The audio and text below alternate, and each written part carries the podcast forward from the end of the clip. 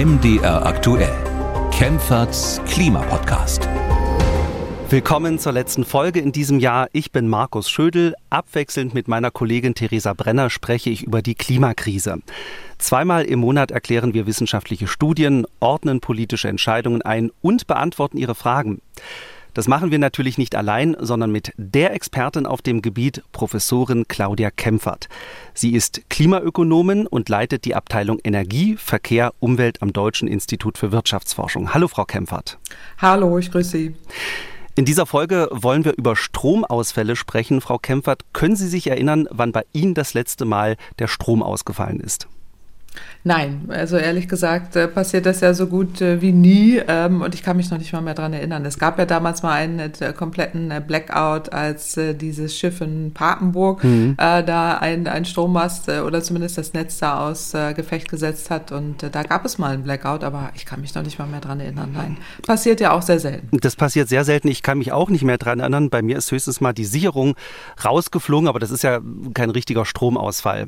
Mhm. Ähm, Stromausfälle sind in Teilen Deutschlands wahrscheinlicher geworden, zumindest wenn man einem Lagebericht des Energieministeriums in Baden-Württemberg glaubt. Darin wird vor sogenannten Brownouts gewarnt, vor kontrollierten Stromabschaltungen. Was sind die Gründe dafür und wie würde so ein Brownout ablaufen? Das klären wir in dieser Folge. Außerdem geht es um eine Studie, die feststellt, Deutschland baut viel zu viele Flüssiggasterminals. Setzt die Bundesregierung gerade zehn Milliarden Euro in den Sand oder gibt es vielleicht auch Gründe, die dafür sprechen, so viele Terminals zu bauen? Und dann sprechen wir über einen Durchbruch in der Forschung bei der Kernfusion. Ist das die Energie der Zukunft? Kann die Klimakrise damit gelöst werden? Soweit der Überblick über die Themen. Kommen wir als erstes zu den Brownouts. Nur nochmal, um ganz kurz den Unterschied klarzumachen. Ein Blackout ist ein unkontrollierter und unvorhergesehener Stromausfall. Und bei einem Brownout wird der Strom kontrolliert und zeitlich begrenzt abgestellt. Ich hoffe, ich habe das so ungefähr richtig erklärt, Frau Kemfert. Ja. Und, mhm. äh, und genau solche Brownouts kann das Energieministerium in Baden-Württemberg nicht mehr ausschließen. Das steht in einem Lagebericht drin, den das Ministerium für die Ministerin Thekla Walker zusammengestellt hat. Frau Kemfert, wie wahrscheinlich sind Brownouts in Deutschland in diesem Winter und wieso wird davor auf einmal gewarnt? Na, ich halte es für relativ unwahrscheinlich. Das haben ja auch die Stresstests der Übertragungsnetzbetreiber gezeigt, über die wir hier auch schon mal im September gesprochen haben. Genau, ich hatten. erinnere mich, genau. Genau, und ähm, darum geht's jetzt im Prinzip. Also vielleicht nochmal ganz kurz, Sie haben es ja eben schon erklärt, ein Brownout ist eben eine zu geringe Spannung im Stromnetz. Es ist sozusagen eine Vorstufe eines äh, Stromausfalls. Und bezeichnet einfach, dass man ein Ungleichgewicht hat äh, im Stromnetz. Es ist mhm. äh, tatsächlich das Gegenteil von einer Leistungsspitze im Stromnetz, äh, nämlich das geht hier eher um Unter- und Geringspannung im Netz. Und dadurch kann eben die Stromversorgung temporär unterbrochen werden. Da geht es jetzt, Sie haben es gerade schon erklärt, äh, um sogenannte lokale Stromausfälle, das heißt äh, temporäre Spannungsanfälle im Netz. Man will gerade einen Blackout vermeiden, deswegen macht man das. Und äh, Brownout vielleicht auch nochmal, warum heißt es eigentlich Brownout? Das äh, geht Stimmt, ja um die Lichtverhältnisse. Ja. ja, genau. Es geht um die Lichtverhältnisse. Also wenn man jetzt so äh, diese geringe Netzspannung anfangs in den Häusern hat, äh, da geht ja beim Blackout hat man ja äh, dann komplett, also da mhm. geht alles aus, äh, ist eben ein Brownout so eine geringe Netzspannung. Äh, das ist eher so flackerndes oder gedimmtes Licht, also so bräunlich warmes Licht. Deswegen, deswegen nennt man das äh, Brownout. Also hier geht es tatsächlich äh, äh, um einen kontrollierten Brownout. Es gibt auch unkontrollierte Brownouts, aber hier soll es ja darum gehen, dass man äh, absichtlich und gezielt und gesteuert eben diese Spannungsreduktion im Stromnetz hat. Äh, und äh, das ist dann eben so, so, so lokal auch äh, begrenzt. Ähm, Und deswegen hat man da eben, also muss man unterscheiden wirklich zu dem, was, was ein Blackout ist, wo man dann auch einen kompletten, aber auch unvorhergesehenen Stromnetzausfall hat und dann alles dunkel ist, ne? Also das ist hier eben nicht so. Während eines Brownouts können auch noch elektronische Geräte genutzt werden. Also so. Da wird aber von abgeraten, mhm. ja. Da gibt's eben diese schwankenden Spannungsverhältnisse während eines Brownouts und dann kann, das kann eben die Elektronik beschädigen. Äh, Brownouts entstehen eben durch einen Mangel an Strom, äh, im Netz. Also wenn entweder jetzt der Stromnetzbetreiber wie hier äh, dann irgendwie sagt und äh, dann äh, kann es eben sein, dass die Lampen anfangen zu flackern äh, oder nur noch Schummerlicht äh, produzieren. Also deswegen wird davon abgeraten, dass man eben dann Computer oder Fernseher oder Drucker oder sowas noch am Netz hat, weil die dann dadurch geschädigt werden können. Aber es ist gar deswegen, kein richtiger Stromausfall, sondern wirklich nur Nein. so ein halber Stromausfall ja, quasi, also wo dann gedimmt, immer noch ja, ganz leichter... Ja. Brown, okay, brown. Das ist also insofern, genau, also äh, man soll dann eben wirklich, man sollte dann versuchen, wirklich so große Stromfresser wie Was- Waschmaschine, Trockner oder Spülmaschine nicht anzustellen in der Zeit.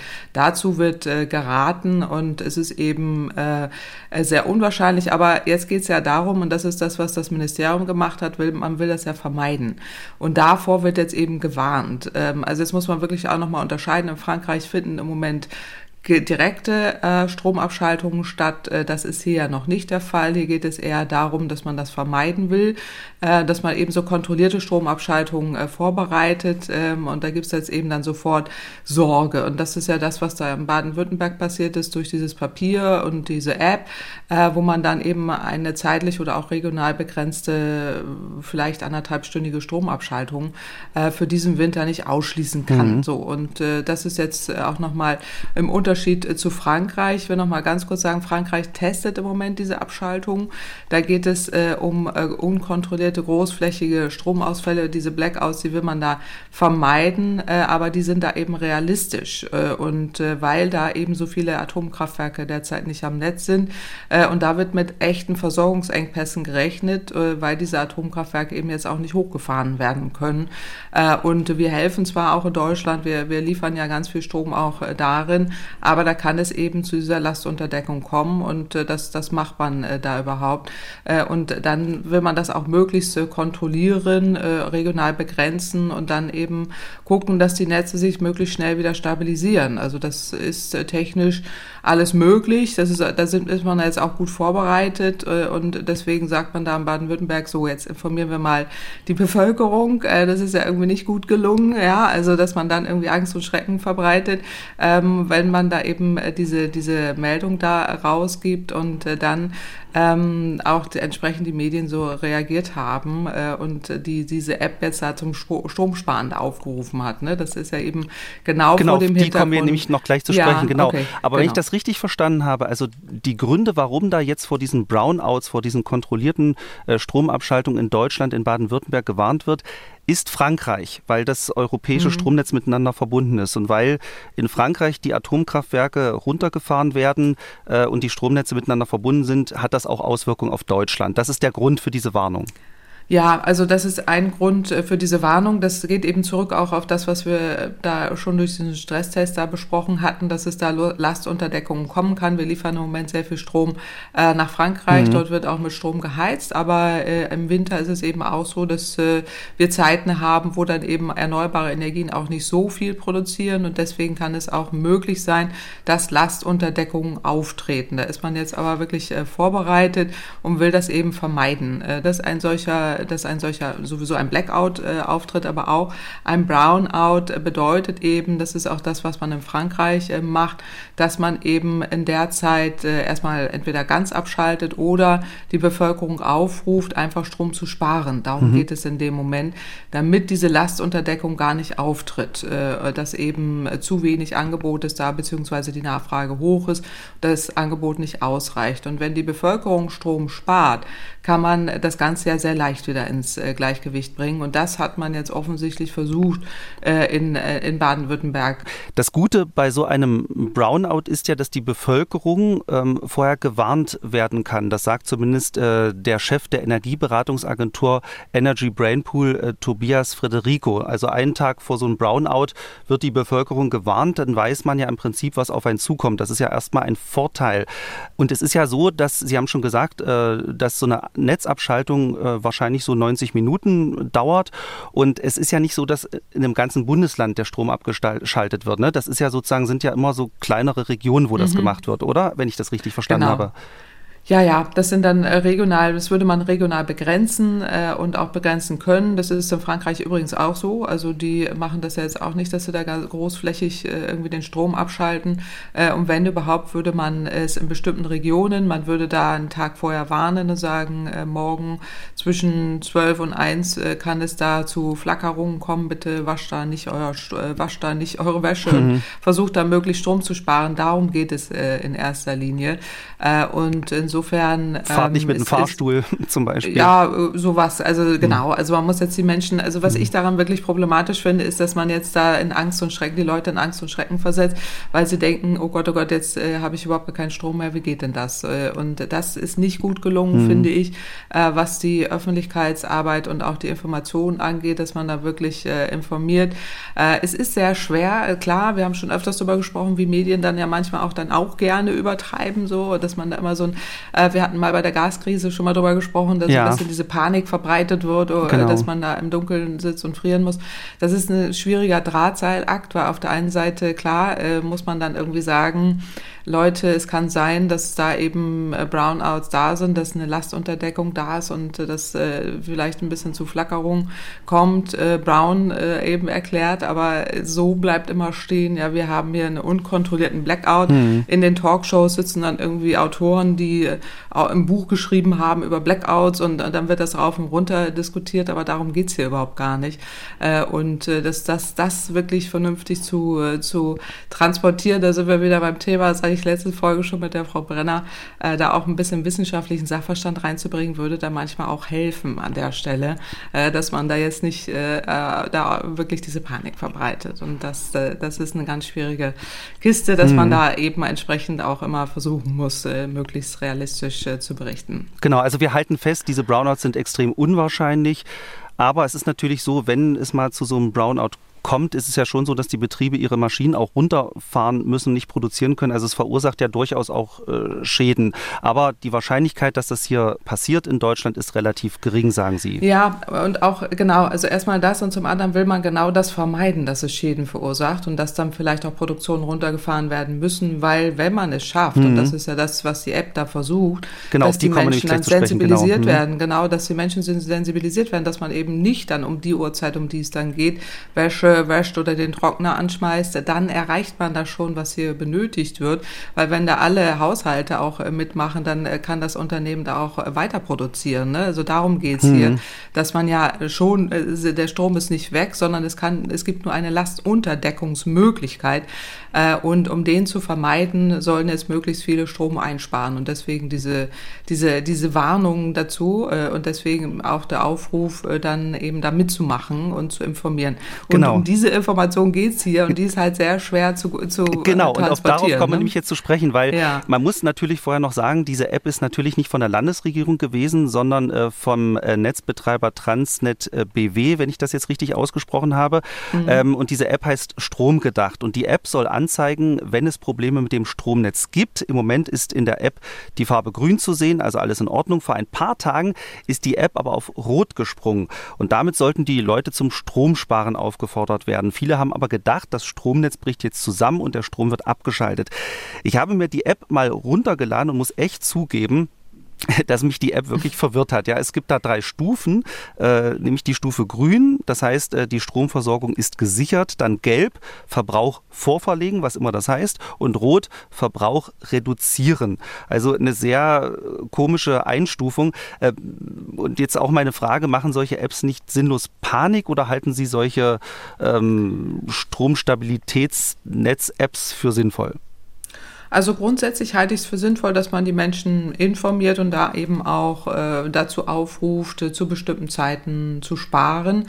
Das macht man in Frankreich auch, übrigens auch mit Apps. Das kennt man auch aus anderen europäischen Ländern, äh, wo es ja auch ganz andere Stromtarife mhm. gibt, wo Menschen dann in Echtzeit sehen, oh, der Preis ist im Moment hoch, ich verbrauche jetzt weniger und so weiter. Das, das wird überall schon angewendet, aber man muss das hier, also hier, Sie haben völlig recht, ich habe es mir nicht runtergeladen, äh, aber ich glaube Ihnen das vollständig. vollständig, wenn Sie das berichten, man muss hier eher positiv kommunizieren, die mhm. Leute dann in Angst und Schrecken äh, zu versetzen. Das hat ja auch schon der, ähm, der Netzbetreiber gleich hinterher gesagt, das ist uns jetzt irgendwie nicht gelungen. Mhm. Ähm, wir wollen das hier irgendwie äh, anders äh, nochmal aufsetzen. Selbst die und, Landesregierung äh, musste dann noch eine Pressemitteilung rausgeben, ja, genau. weil es so ja, viel ja, Aufregung der, gab. Ne? Ja, durch die Aufregung, genau. Aber viel Lärm um nichts, muss man mhm. an dieser Stelle sagen. Ähm, das ist eben, die Trans, äh, Transnet B W hat hier versucht, ähm, das transparent zu machen, mhm. was hier passiert. Und äh, da geht es vor allen Dingen darum, ähm, dass in dem Fall, um den es hier auch noch konkret äh, ging, das war ein ganz normaler Redispatch-Vorgang. Das ist also der Vorgang, wenn man sieht, in einer bestimmten Region zu einer bestimmten Zeit ist äh, zu wenig äh, Strom da, wird äh, zugekauft. In diesem Fall in, in der Schweiz, das ist relativ teuer gewesen. Aus dem Ausland kauft man Strom. Das ist aber möglich äh, und auch äh, machbar.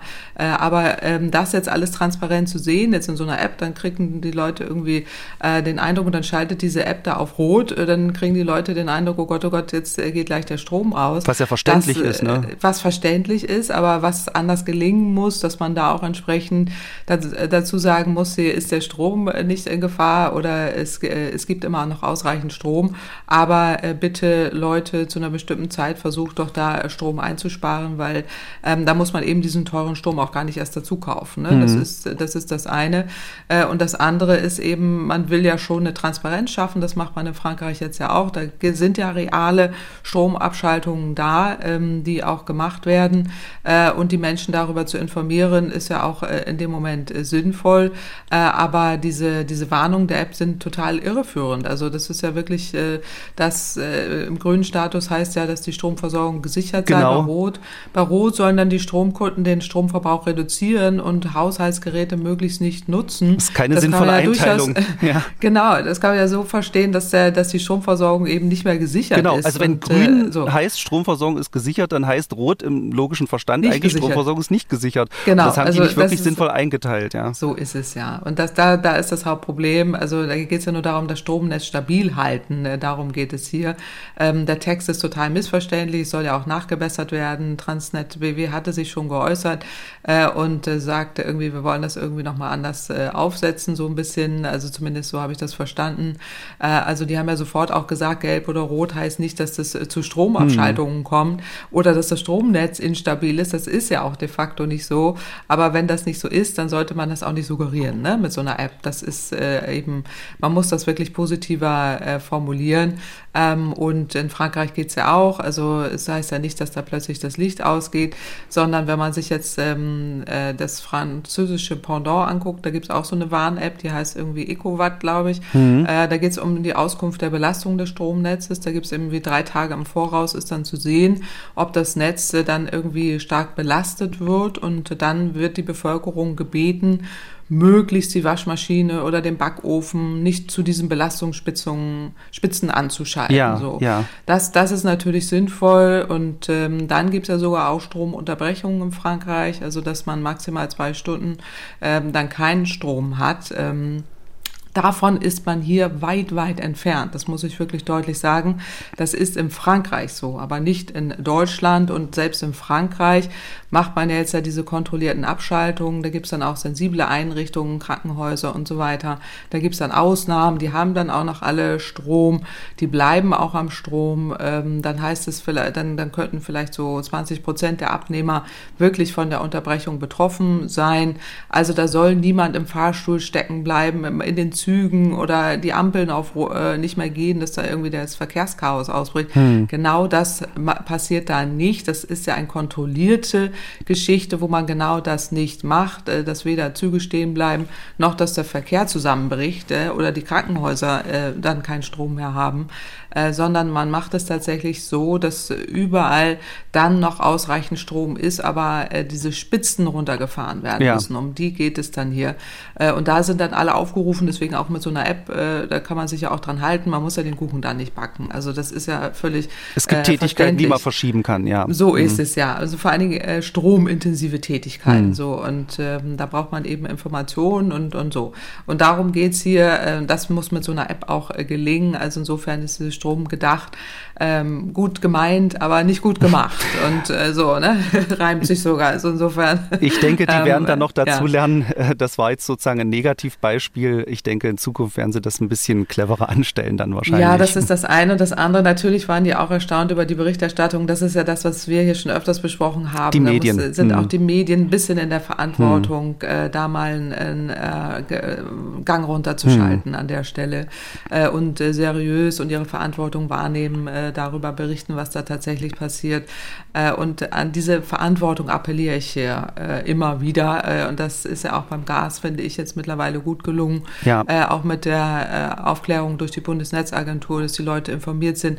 Niemand ist mehr in Panik, äh, aber die Lage ist nach wie vor genauso hm. ernst. Ne? Aber wir, wir rennen ja nicht rum und sind alle total verschreckt. Hm. Also das, das ist so ein bisschen das, dieser Drahtseilakt, den müssen wir jetzt hier auch noch hinkriegen. Genau, deswegen gibt es ja unter anderem auch diesen Podcast. So ist ähm, es. Dann äh, verlassen wir mal das Thema Brownouts und äh, sprechen über eine Studie zu den deutschen Flüssiggasterminals. Bevor wir aber zur Studie kommen, äh, will ich noch mal kurz den Ist-Zustand beschreiben. Bisher bekommt Deutschland sein importiertes Gas ausschließlich über Pipelines aus Norwegen, den Niederlanden, Belgien und Frankreich. Und bis vor kurzem auch aus Russland. Und jetzt äh, werden L N G-Terminals gebaut, um die russischen Importe zu ersetzen. Insgesamt sind elf Flüssiggasterminals geplant, drei feste und acht schwimmende. Das erste Terminal in Wilhelmshaven ist schon eröffnet worden und ich glaube in Wilhelmshaven, Frau Kemfert, waren Sie sogar selbst mal vor Ort, wenn ich mich da richtig erinnere. Ja, genau, ich war vor Ort, genau. Genau, ähm, das Problem mit diesen ganzen L N G-Terminals ist, äh, das sind viel zu viele Terminals, sagen Forscherinnen und Forscher vom New Climate Institute. In ihrer Studie heißt es, wir brauchen die gar nicht, zumindest nicht alle. Frau Kemfert, ähm, Sie haben die Studie für uns gelesen. Wie kommen die Forscher zu dieser Behauptung? Ja, also das New Climate Institute hat eben untersucht, was Sie gerade erläutert haben, ob dieser Bau von diesen elf L N G-Terminals wirklich gerechtfertigt ist und ob sich damit die Klimaschutzziele ähm, der Bundesregierung vereinbaren lassen. Und das Fazit ist eben nein. Das deckt sich aber auch mit den äh, Ergebnissen, die wir schon im Frühjahr veröffentlicht mhm. haben.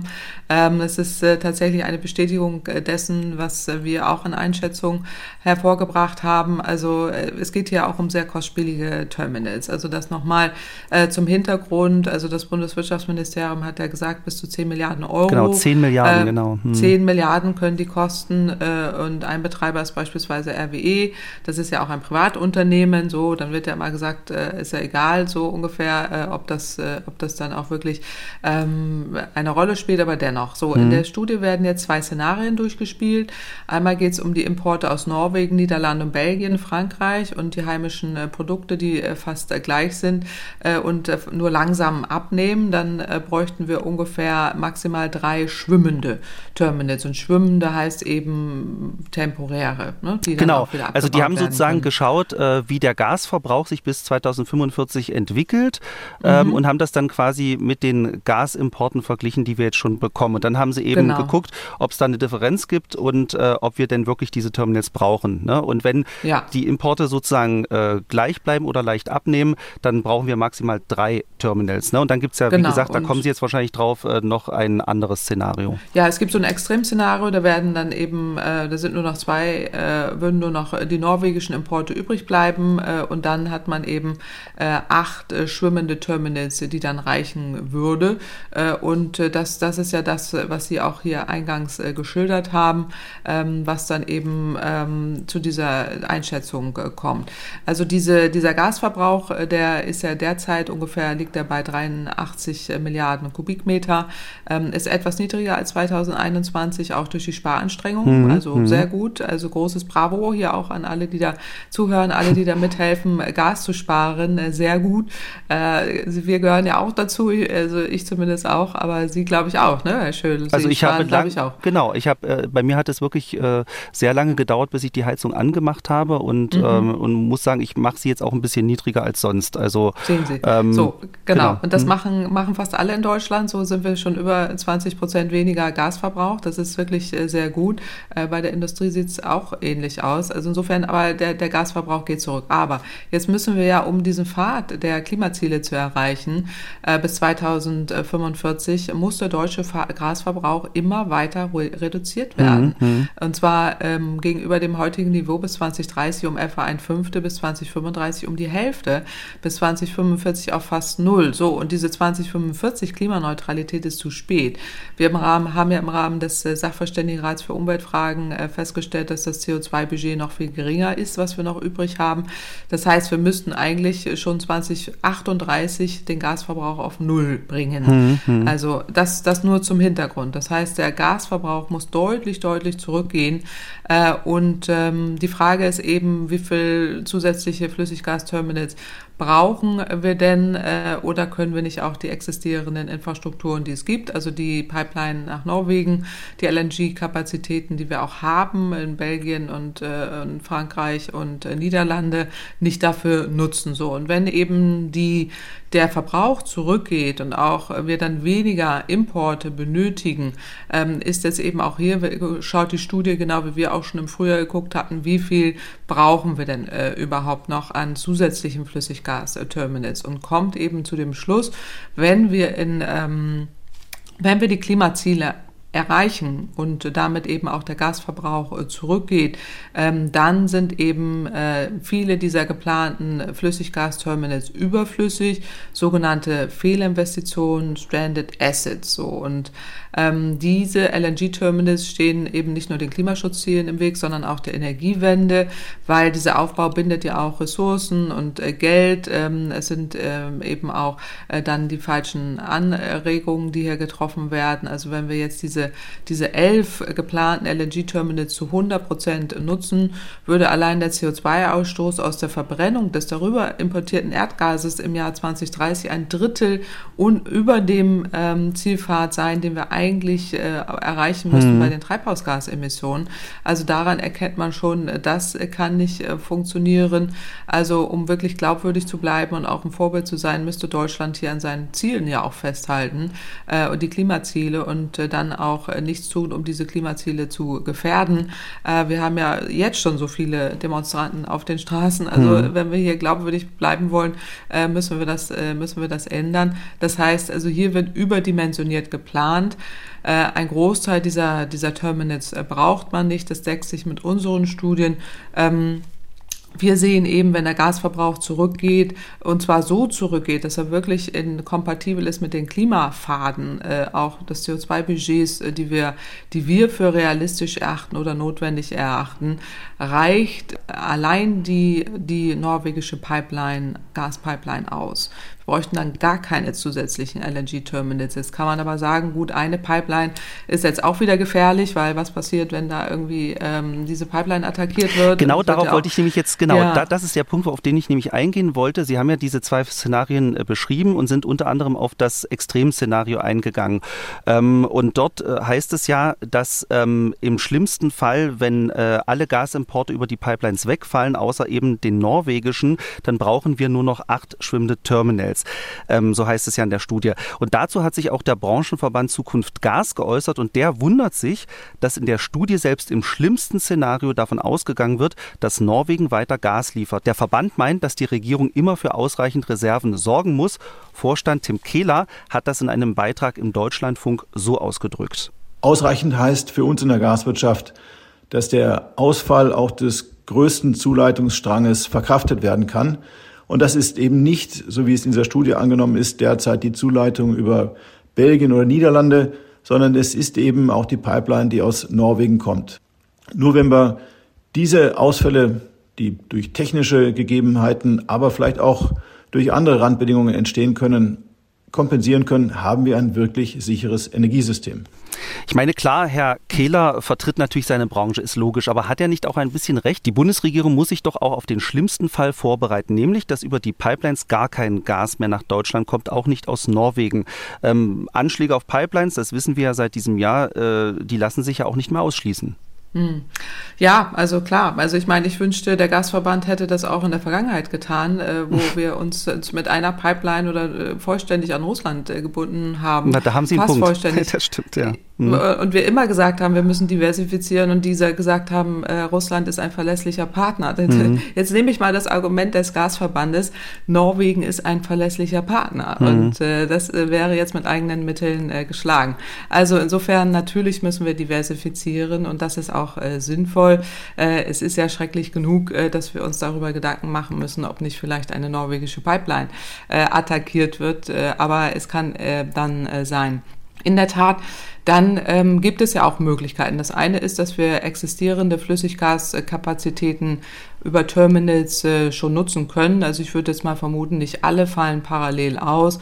Ähm, also Belgien, Frankreich äh, und Holland. Äh, und wir haben eben auch die Option dieser Schwimmenden, äh, die man äh, chartern kann und mhm. die kommen äh, und äh, die man dann äh, nutzen kann, äh, die dann aber wieder weg sind. Hier geht es ja um die feste Installation dieser Terminals äh, in so großer Anzahl äh, und äh, die eben Stranded Assets ausmachen äh, und die überdimensioniert sind und uns davon abhalten, äh, Energiewende und Klimaziele zu erfüllen. Also ich fühle mich hier persönlich so ein bisschen immer wieder so täglich grüßt das Murmeltier. Die Argumente trage ich seit fünfzehn Jahren vor. Damals war es für Kohle, äh, damals war es für Nord Stream, äh, Nord Stream eins, Nord Stream zwei, Kohlekraftwerke.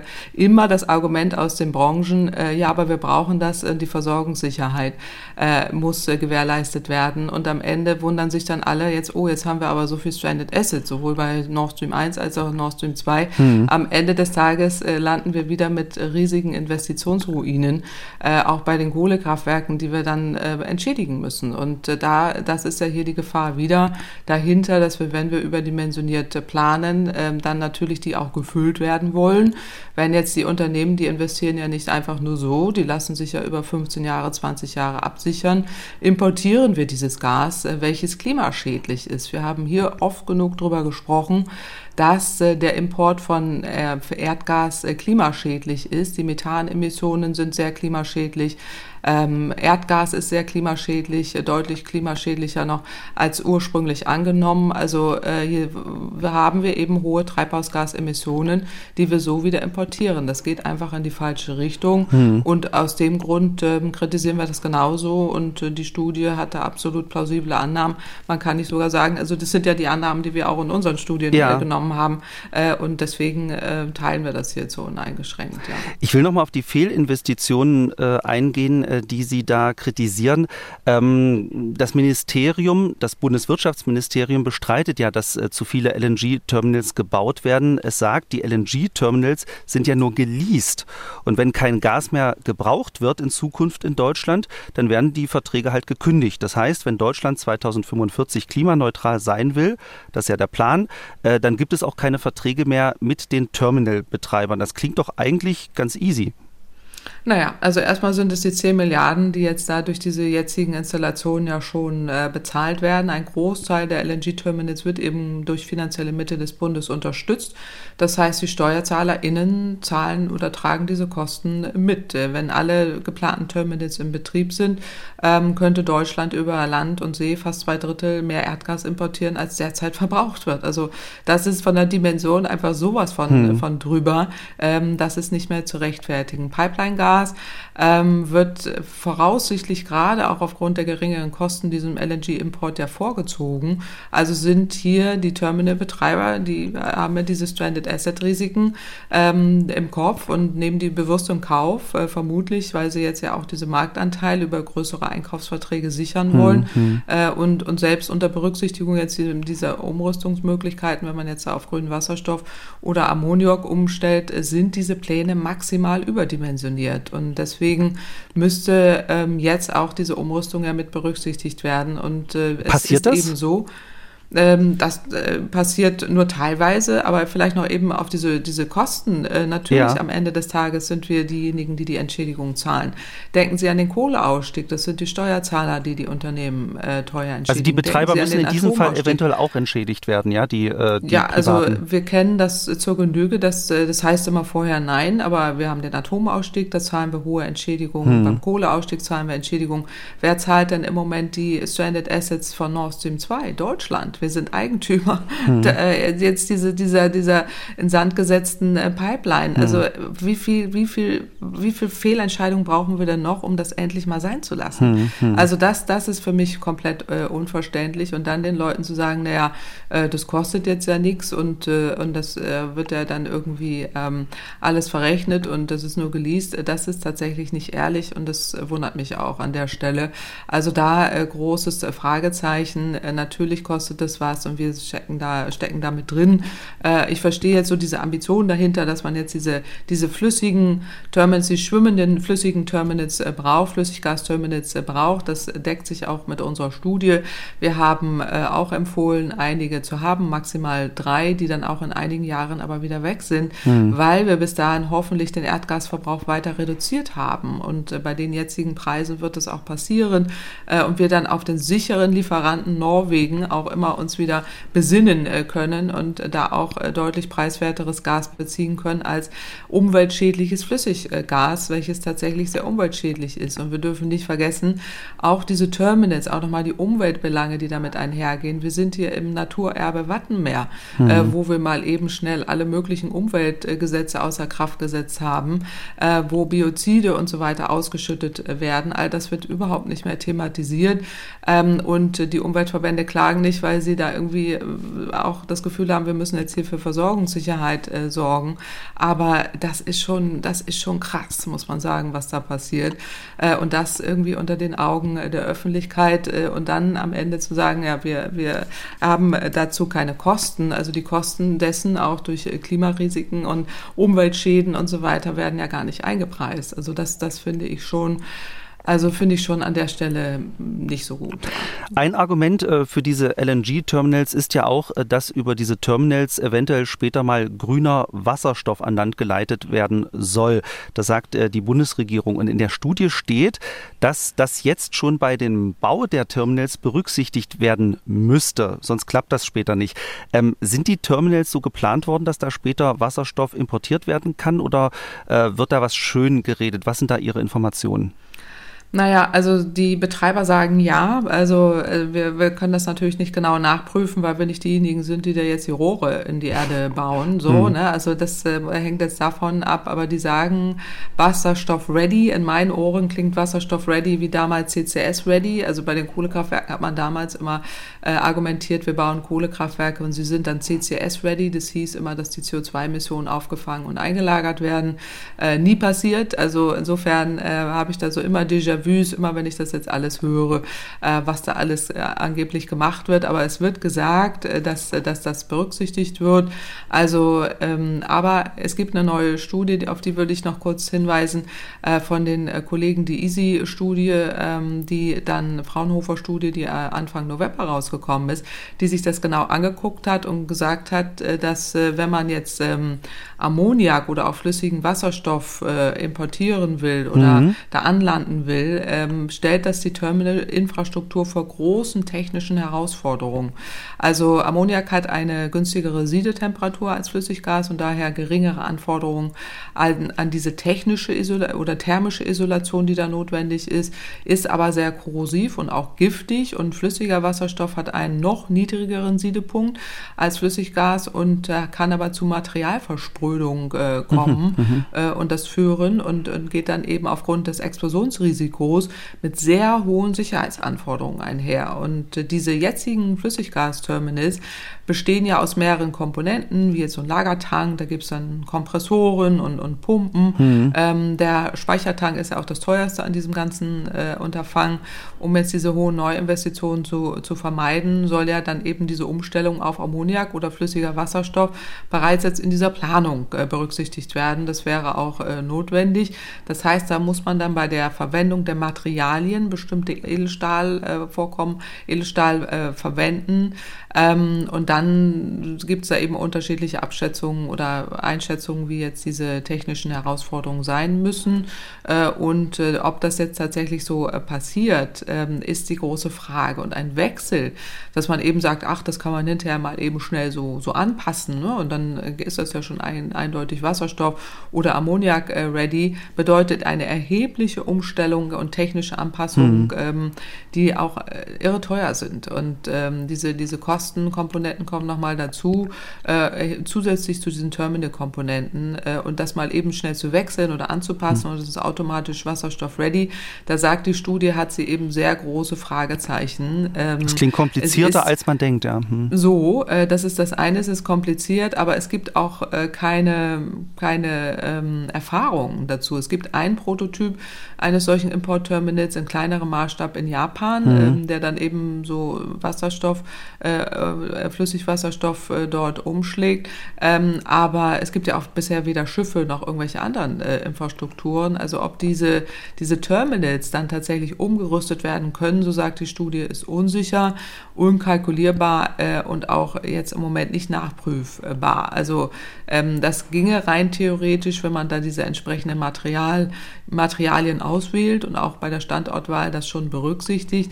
Aber das sind völlig andere technische Herausforderungen. Klingt nach einem großen Fragezeichen. Hm. Nach einem riesen Fragezeichen. Hm. Äh, und äh, meine Vermutung wäre, also gerade was Wasserstoff angeht, dass das nicht so ohne weiteres geht, dass man dann wieder einen neuen Terminal bauen müsste. Und dann frage ich mich, warum nicht gleich hm. äh, das in, äh, so gebaut wird. Äh, hm. Und das, äh, das ist aus meiner Sicht äh, nicht, nicht gesagt, dass das tatsächlich so passiert. Ja.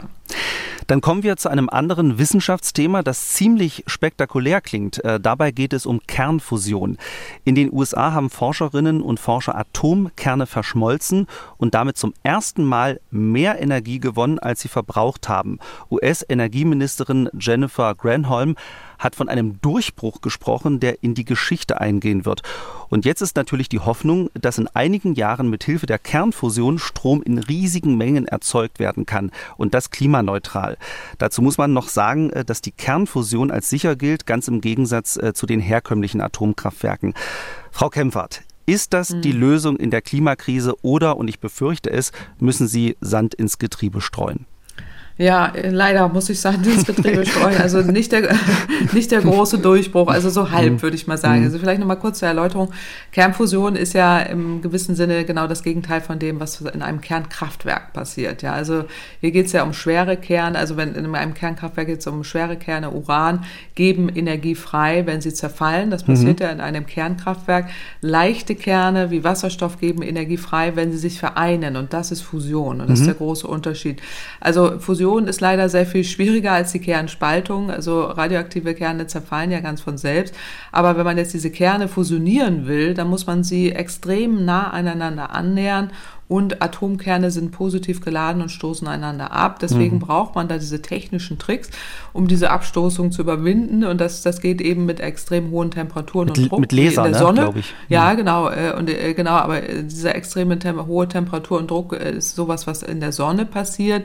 Oder in diesem Fusionsreaktor ITER in Europa, da erzeugt man eben solche Bedingungen in einem großen Raum über möglichst lange Zeit. Aber was jetzt in den U S A gemacht wurde, ist etwas völlig anderes. Das haben Sie eben schon gesagt.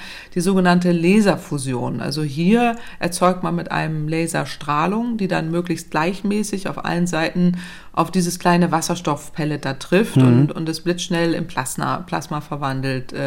Und wenn man jetzt ausreichend, mit ausreichend viel ähm, äh, Energie macht, dann, dann zündet eben diese sogenannte Kernfusion. Das heißt, diese Wasserstoffkerne im Pellet vereinen sich zu Helium und geben Energie frei. Und die Frage ist eben, äh, wie viel Energie, also mit mehr oder weniger, äh, als ich in Form von Laserlicht, Laserlicht hineingesteckt habe. Und Ziel dieser Fusionsforschung ist ja eben, aus diesen Verschmelzungen der Atomkerne dann auch wirklich viel Energie zu gewinnen. Ja, ja. Das ist, äh, das ist die Idee. So, und diese amerikanischen Wissenschaftler jetzt eben der, der dort haben eine Fusionsenergie von drei Komma fünfzehn Megajoule äh, aus einem mit Wasserstoffisotopen, äh, Deuterium und Tritium gefüllten Pellet, äh, so heißt das, freigesetzt. Das ist ungefähr hundertvierundfünfzig Prozent der verbrauchten Energie von etwa zwei Megajoule des Laserimpulses, der jetzt auf diese, der diese Explosion ausgelöst hat. Und äh, diese drei Komma fünfzehn ist nicht wirklich viel, das ist weniger als eine Kilowattstunde, da kann ich vielleicht einen Weihnachtskuchen mitbacken, äh, aber, aber mehr nicht. Also äh, leider ist das so. Ähm, aber äh, so auf diese Weise muss man jetzt wirklich sagen, Ähm, vorher ging eben viel Energie verloren. Äh, die, diese Laseranlage hat ja auch nicht hundert Prozent Wirkungsgrad äh, und äh, man hat eben nicht wirklich so viel Energie herausgebracht. Die Frage ist auch nach der Skalierbarkeit. Also wenn man jetzt in Europa diesen ITER, ITER-Fusionsanlage anguckt, das ist ja ähm, etwas, was man sich noch vorstellen kann, was wirklich ein Kraftwerk äh, sein könnte. Aber bei, bei einer Laserfusion ist völlig unklar, ob das technisch überhaupt funktionieren würde. Also man muss dann ja Pellet für Pellet in diese Anlage dann jedes Einzelne mit einem Laserschuss äh, treffen. Äh, und die Frage ist dann eben, klappt das, ohne irgendwas kaputt zu machen? Man weiß es nicht. Äh, und ähm, deswegen müsste man auch diese Abwärme noch effizient äh, nutzen. Ähm, geht das? Weiß man auch nicht. Also wie, die technischen Details, wie man jetzt wirklich diese Laserfusion für ein Kraftwerk nutzen könnte, erscheinen mir völlig offen. Und, ähm, also, also im Kleinen ja zum Kuchenbacken reicht es quasi, aber sozusagen... Dieses Experiment aber äh, hat jetzt, äh, genau. Aber mhm. was jetzt gelungen ist, ist ein schöner Meilenstein, würde ich sagen, aber ich würde es nicht als großen Durchbruch äh, bezeichnen. Also ich will die Sache da jetzt nicht schlecht reden, mhm. man soll ja auch forschen und so weiter. Ist ja auch schön, dass man da einen guten Wettbewerb hat zwischen U S-Forschung äh, und europäischen Forschung, jetzt auch bei ITER, das ist ja auch äh, gut, aber ähm, am Ende muss die Energiewende ohne Fusion äh, gelingen. Äh, sie kommt dafür wirklich zu spät. Äh, Fusionskraftwerke sind kein Ersatz äh, für Kohle- oder Gaskraftwerke. Die Energiewende muss in den nächsten zehn bis zwanzig Jahren gelingen mit Sonne und Wind. Kernfusion wird länger dauern und ähm, wenn es jetzt noch vierzig oder fünfzig Jahre dauert, bis so ein Fusionskraftwerk äh, wirklich kommt, ähm, dann dauert das zu lange. Also insofern... Also ist Bundesbildungsministerin Bettina Stark-Watzinger etwas optimistisch, wenn sie sagt, sie rechnet in zehn Jahren schon mit dem ersten deutschen Fusionskraftwerk am Netz. Das ist äh, dann etwas zu optimistisch, wenn man sie Ihnen jetzt zuhört. Ja, also ich will jetzt der Bundesbildungsministerin da jetzt nicht äh, so stark widersprechen. Sie hat auch gesagt, es kann auch ein bisschen länger gedauern. Sie hat es ein bisschen ja, relativiert, aber... Das bisschen würde ich mal sagen, vierzig, fünfzig Jahre so ungefähr. Aber das hören wir bei der Fusionsforschung auch schon ewig lange. Also das ging ja schon äh, in den achtziger Jahren los, damals auch, äh, als man sich da zusammenschloss äh, und da die Gedanken eben für diese Fusionsforschung äh, zusammengebracht hat. Ähm, das ist, es ist nicht leicht äh, und, und das kann eine ganze Weile dauern, ja. Okay, damit sind wir fast am Ende des Podcasts. Allerdings beantworten wir am Schluss noch traditionell Fragen von Hörerinnen und Hörern. Wer regelmäßig zuhört, der weiß, Sie können Frau Kemfert eine Frage per Mail stellen. Die Adresse lautet klimapodcast at m d r aktuell punkt d e oder Sie sprechen uns auf die Mailbox und hier ist die Nummer null acht null null vierzig vierzig null null acht. Und diesmal kommt die Frage von einem Hörer, der gern anonym bleiben möchte. Hallo Frau Kemfert, ich habe folgende Frage an Sie. Stimmt es, dass Deutschland aktuell nur einen Anteil von ca. eins Komma fünfundachtzig Prozent an den weltweiten C O zwei Emissionen hat? Und würde das im Umkehrschluss nicht bedeuten, dass bei einer Reduktion unseres C O zwei Ausstoßes auf Null der Effekt auf das Weltklima wahrscheinlich gering oder kaum messbar wäre? Und wäre es unter diesen Gesichtspunkten nicht sinnvoller, die kritischen Fragen bezüglich Energieversorgung, Verkehrswende und Infrastruktur besser zu überdenken, da unser positives Handeln nur einen geringen oder eventuell sogar gar keinen Effekt auf das Weltklima hat? Danke. Ja, in eine ähnliche mhm. Richtung geht auch die Frage einer anderen Hörerin, die ihren Namen ebenfalls nicht nennen möchte. Und sie hat uns per Mail geschrieben, als Mutter von drei kleinen Kindern geht es mir beim Thema der Klimakatastrophe richtig schlecht. Immer wieder versuche ich zu verstehen, wie Deutschland mit dem Anteil von rund zwei Prozent der C O zwei Emissionen einen merkbaren Beitrag zur Einhaltung der Klimaziele beitragen soll. Was soll es uns bringen, wenn nicht alle Staaten der Welt mitarbeiten? Diese Frage gebe ich an Sie weiter, Frau Kemfert. Was mhm. bringt deutscher Klimaschutz, wenn andere nicht mitmachen? Ja, also erstmal danke auch für die für die Fragen. Wir wissen ja nicht, wer es gestellt hat, aber danke danke dafür. Also zum einen ist es so, andere Länder machen mit. Wir haben ja das Pariser Klimaabkommen vereinbart. Da sind hundertsiebenundneunzig Staaten verpflichtet, die Treibhausgase zu senken. Das geht zu langsam, gar keine Frage. Aber wir sind bei weitem nicht die einzigen. Zum anderen, Deutschland hat Verantwortung. Wir gehören zu den Top zehn der weltgrößten C O zwei Verursacher, denn es ist eben so, dass man äh, jetzt zwar absolut äh, zwei Prozent äh, rechnen kann, aber das ist irreführend. Zum einen suggeriert die Zahl ja eine sehr geringe Verantwortung für den Klimawandel, was eben nicht stimmt. Zum anderen äh, spielt sie viele Möglichkeiten herunter, äh, mit denen auch die deutsche Politik etwas gegen Klimawandel tun kann, sowohl im Inland, aber auch auf E U-Ebene und auch äh, weltweit.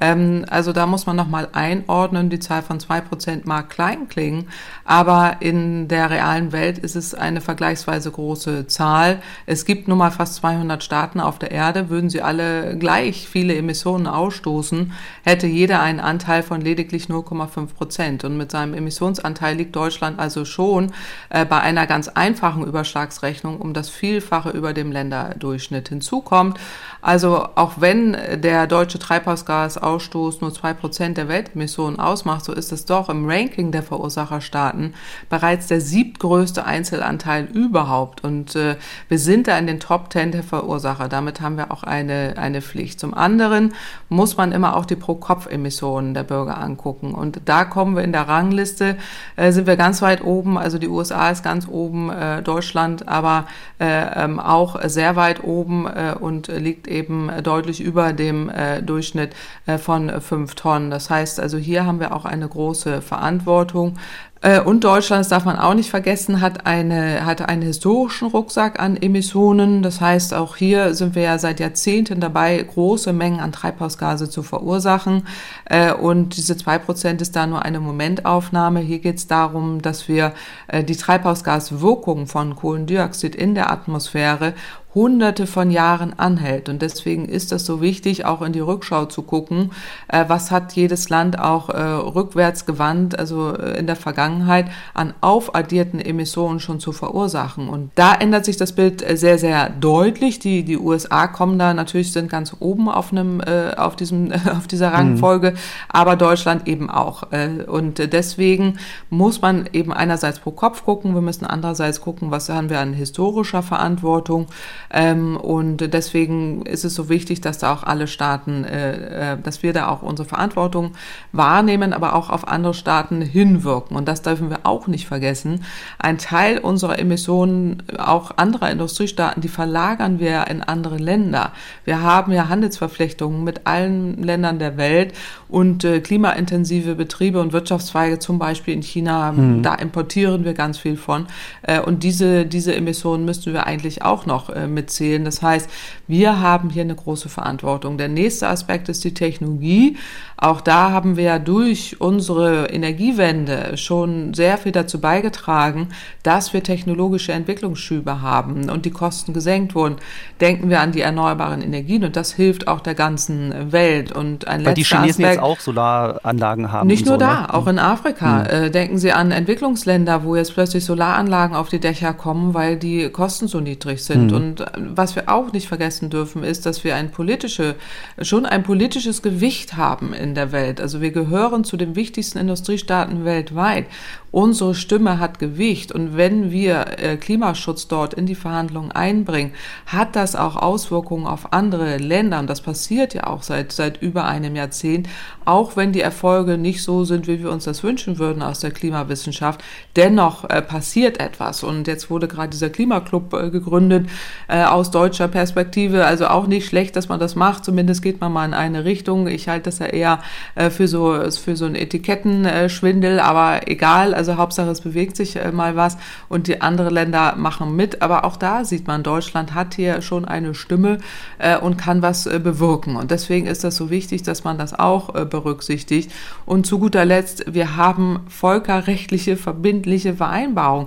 Das Klimaschutzabkommen von zweitausendfünfzehn ähm, ist völkerrechtlich zwingend äh, verbindlich.